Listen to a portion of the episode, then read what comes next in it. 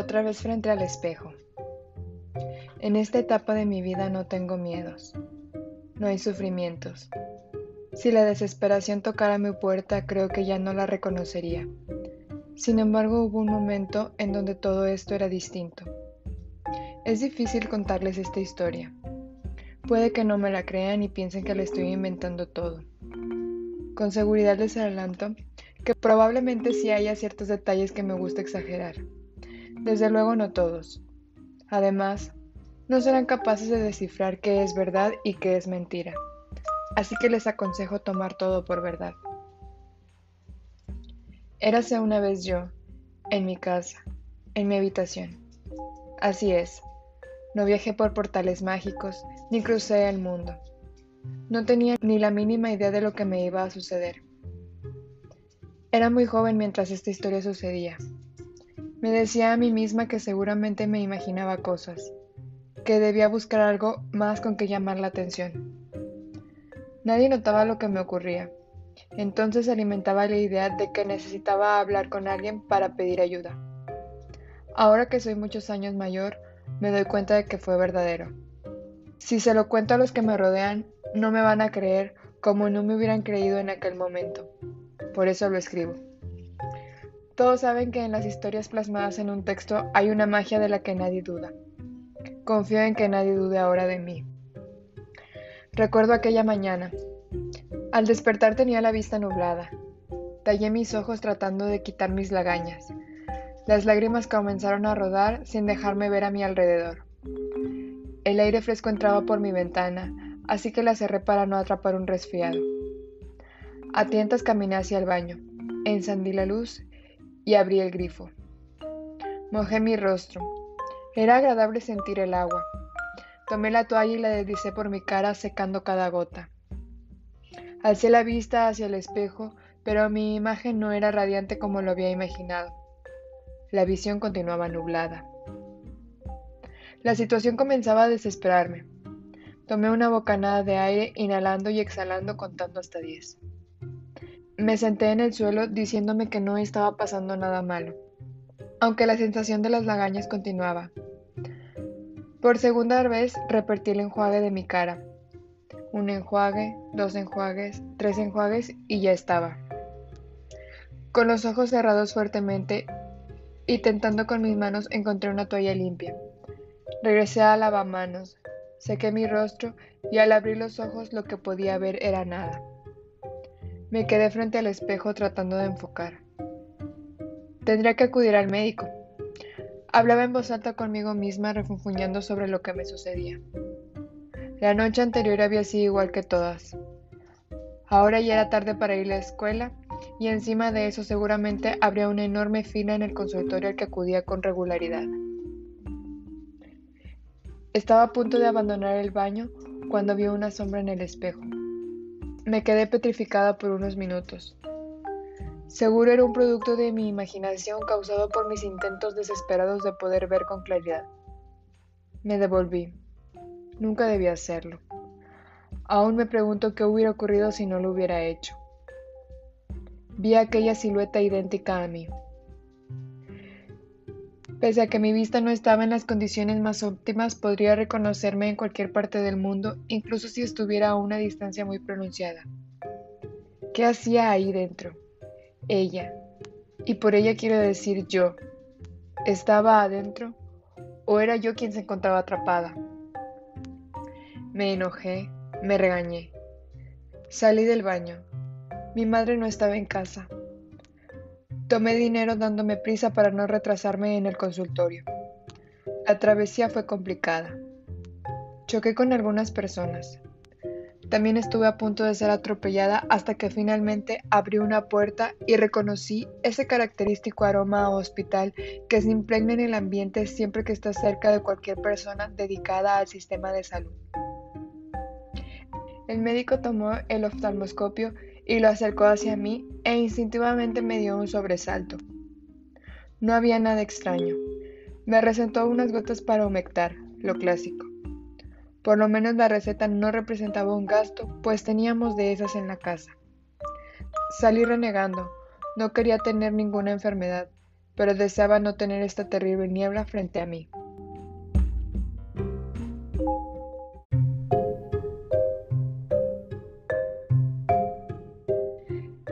Regresé a casa olvidando lo ocurrido por la mañana. Le resté importancia hasta que entré de nuevo al tocador. Yo no me había movido. Seguía quieta dentro del espejo esperando a verme del otro lado. Me exalté y maldije mientras mi versión atrapada sonreía y se burlaba. Me ignoré. Los días transcurrían normal. Fuera del sanitario no había nada extraño excepto que no podía ver con claridad. Comenzaba a acostumbrarme. Mi olfato se agudizaba junto con mi oído. Una mañana mi retrato me gritó desesperado que una colonia de ratas la perseguía. No entendía por qué había tardado tanto en hablarme. Lo cierto era que en mis peores pesadillas siempre terminaba devorada por una jauría de enormes y sucias ratas. Me rehusaba a entablar conversación.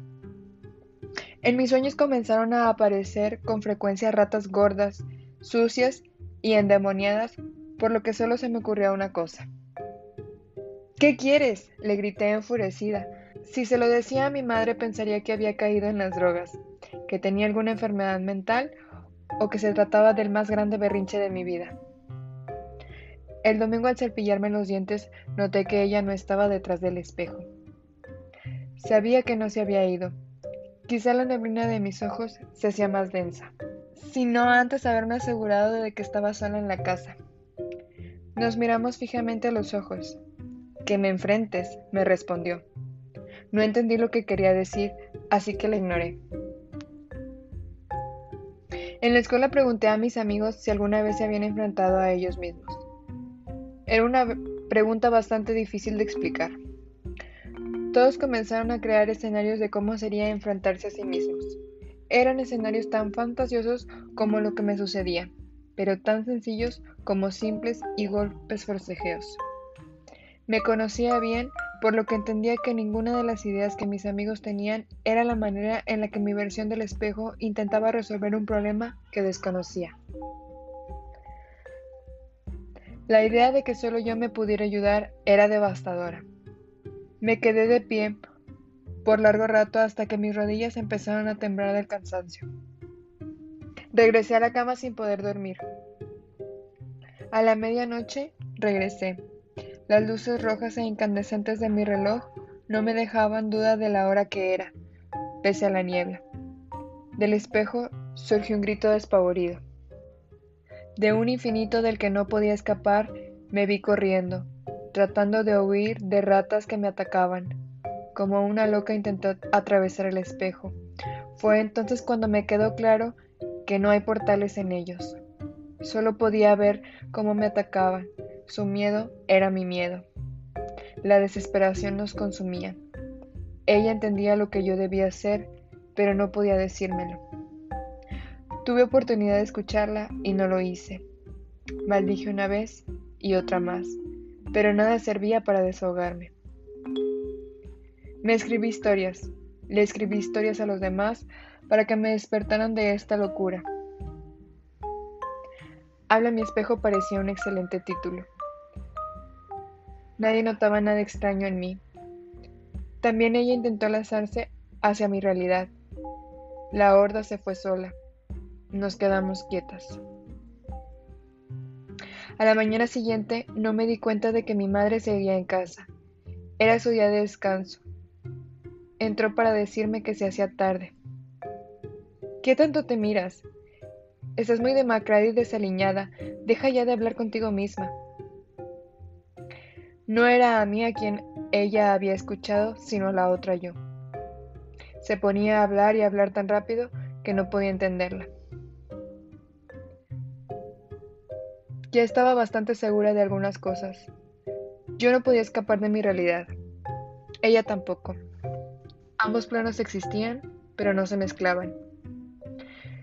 En la escuela ignoré a los profesores. Me dediqué a seguir escribiendo mi discurso. Te miras al espejo todos los días, sin embargo, no has notado el lunar que tienes en la oreja izquierda.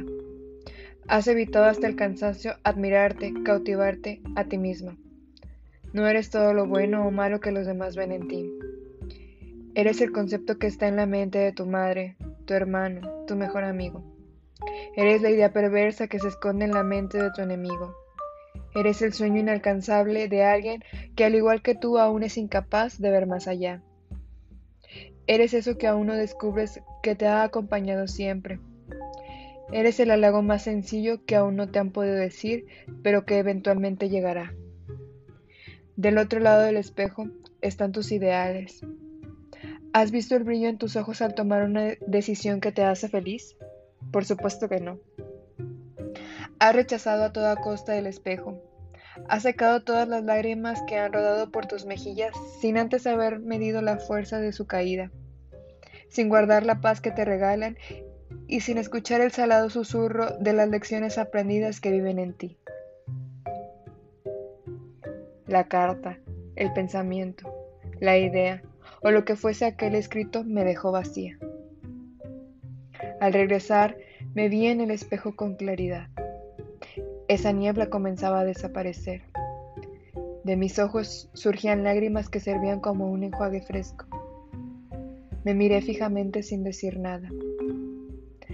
Saqué de la bolsa del pantalón las hojas donde había estado escribiendo. Sentía que algo le faltaba, pero no sabía muy bien lo que era. Comencé a leer. La calma se apoderó de mí. Detrás de ella las ratas se alineaban y formaban filas esperando atacar. Es un ciclo infinito donde te digo a ti, como me lo digo a mí, que nos debemos enfrentar. No entendí aquellas palabras. Ella continuó. Eres un excelente poeta, melosa en algunas ocasiones. Solo tú me puedes salvar. Aquello se sentía como el final, pero ¿era acaso el final de mi vida? de mi locura o de mis días en la cotidianidad. No sé qué hacer para ayudarte. Sonrió como si estuviera poseída por un demonio. Posees palabras que aún no conoces. Eres la única que puede sacarme de este encierro, romper con las cadenas del miedo disfrazados de animales salvajes como ratas grises y peludas. Un sueño tan simple y poco formulado, disfrazando las realidades de tu falta de valor para enfrentar los cambios, de enfrentarte a ti misma. Solo vine a decirte que todavía te falta mucho por cambiar, y cuando una rata se asoma en tus sueños, se recuesta a tu lado y te abraza, es señal del miedo al miedo, miedo a no vivir, miedo a no disfrutar, miedo a fracasar. Entonces, desaparecí de mi vista para no volverme a verme jamás.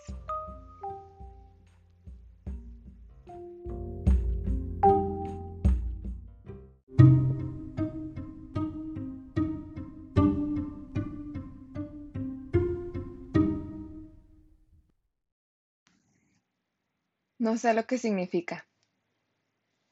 Construir una definición puede ser una tarea ardua, compleja y tardada, aunque en una mente ágil puede comenzar a construirse a partir de conceptos.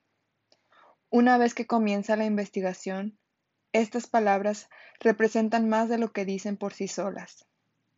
Sería prudente observar con detenimiento el contexto en el que cada una vive, no para juzgar, sino para comprender de dónde vienen esos adjetivos que guarda la mente sobre sí misma.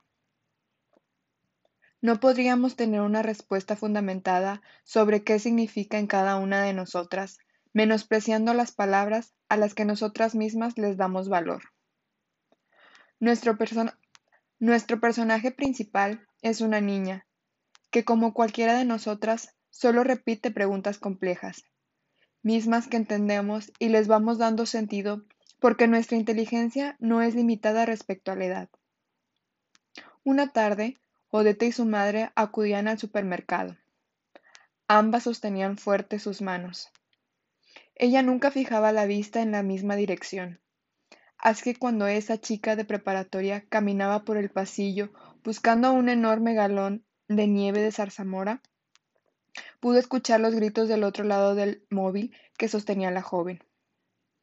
¿Quién fue la persona que sentó las bases para poder definir una respuesta? Ah, me equivoqué. Espera. Nuestro personaje principal es una niña, que como cualquiera de nosotras solo repite preguntas complejas, mismas que entendemos y les vamos dando sentido porque nuestra inteligencia no es limitada respecto a la edad. Una tarde, Odeta y su madre acudían al supermercado. Ambas sostenían fuerte sus manos. Ella nunca fijaba la vista en la misma dirección, así que cuando esa chica de preparatoria caminaba por el pasillo buscando un enorme galón de nieve de zarzamora, pudo escuchar los gritos del otro lado del móvil que sostenía la joven. ¿Quién fue la persona que sentó las bases para poder definir a una mujer? Según yo, según... ¡Ay, no! Otra vez me equivoqué. Según quién, yo soy lo que soy. Según quién, mi hermana es lo que es. La voz del otro lado estaba molesta. Su amiga tomando la nieve frunció el ceño al mismo tiempo que inhalaba para poder darle una respuesta honesta. De inmediato, Odeta se dirigió a su madre para formular la pregunta. ¿Qué es una mujer?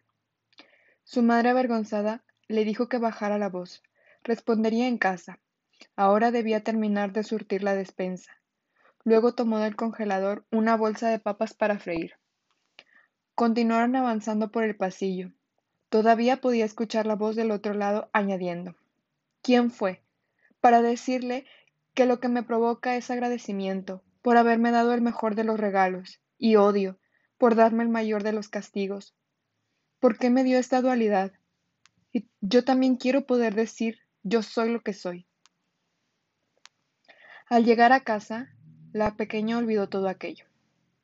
Cristian, su madre, Preparó la merienda. Después su uniforme para ir al jardín de niños por la mañana. Por la noche, luego de la ducha, fue a la cama. Al siguiente día, la maestra enseñaba al grupo cómo presentarse, junto a los datos de emergencia, junto con los datos de emergencia en caso de que se extraviaran. La maestra dio a los niños diez minutos para preparar su presentación, luego de que ella expusiera la suya. Llegó el turno de Odeta. A toda prisa pasó al frente de sus compañeros. Aclarando su garganta, comenzó. Me llamo Odeta. Me gusta ese nombre. Mi mami dice que fue difícil elegirlo, debido a que existen nombres tan lindos. Me gusta cuando comienza a hablar sobre eso. Le brillan los ojos y hace que los míos también brillen. Cuando los padres eligen el nombre para el bebé, al pronunciarlo, evocan la parte de ellos que han dejado en ti. Soy una niña, aunque creo que también soy una mujer. No sé lo que eso significa.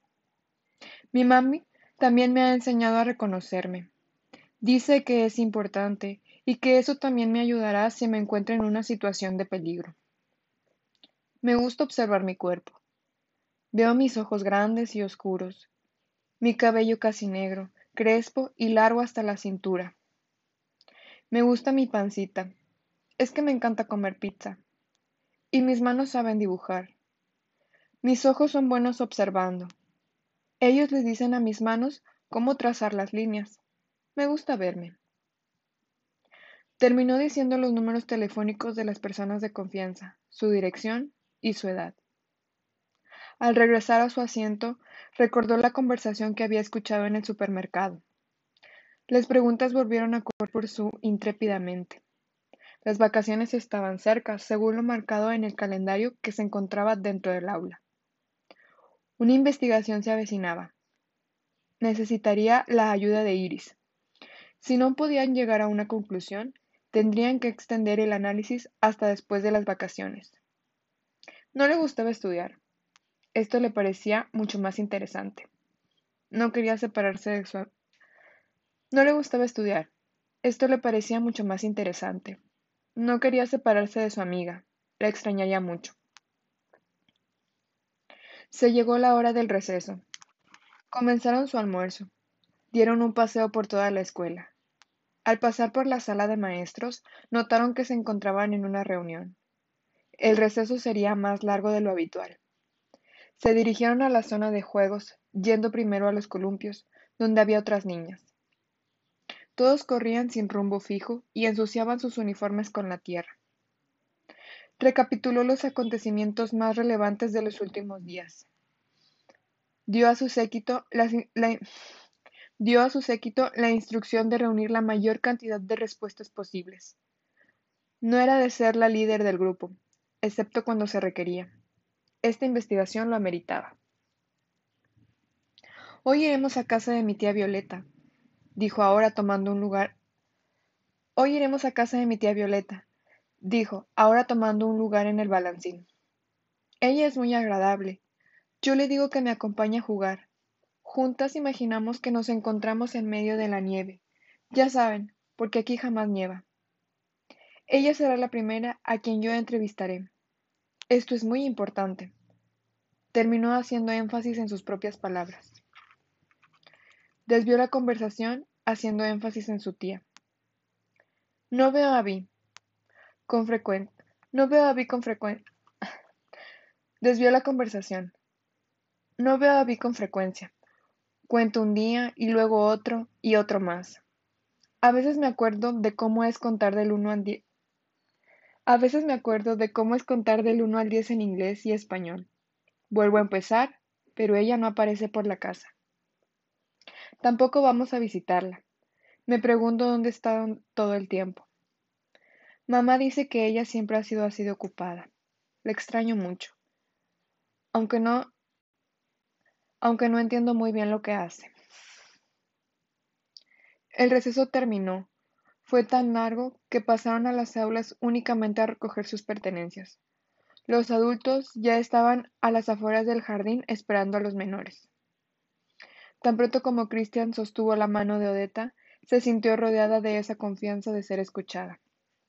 Mamá, mientras caminaba durante el receso, le conté a las niñas la conversación que escuchamos en el supermercado, la de la chica. ¿Sabes a, ¿sabes a qué se refiere?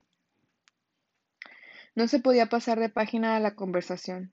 Si, si Christian jamás se lo había cuestionado, este era el momento adecuado para redefinirse gracias a la curiosidad de su hija.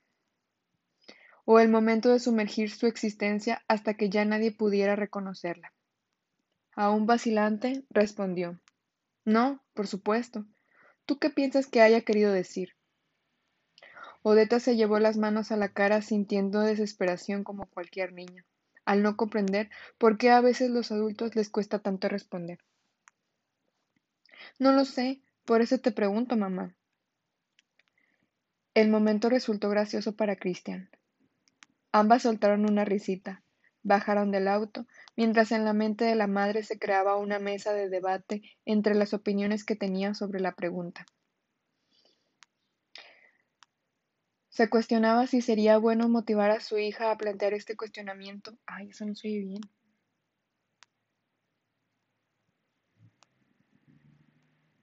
Se preguntaba si sería bueno motivar a su hija a plantearlo frente a las mujeres de la familia. Mm. Se preguntaba si sería bueno motivar a su hija a plantearlo frente a las mujeres de la familia. Eso incluía a su propia madre, a Violeta, a las otras primas y tías, toda persona que se identificara como mujer. Para Odeta no habría discriminación. No sería ella quien la obligaría a tomar una postura, no ahora que parecía el momento perfecto para que aprendiera sobre respeto y aceptación. Christian consideraba a su pequeña niña inteligente. Siempre buscaba la manera de recordárselo, a la vez que Odetta reafirmaba esta idea en su interior. El tiempo fue muy oportuno para iniciar la conversación, al llegar a la casa de su abuela para comer juntas, como todos los jueves. Se encontró con que la mayoría de las mujeres de esta familia habían existido. La feminidad reinaba en ese lugar, podía sentirse libre de todo pecado o maldición, libre de todo mal. Las once mujeres fueron a la mesa. Cristian lanzó el comentario sobre las dudas de su hija. De inmediato todas fijaron su atención en la niña. Algunas se quedaron anonadadas al percatarse de que jamás se habían cuestionado tan importante pregunta.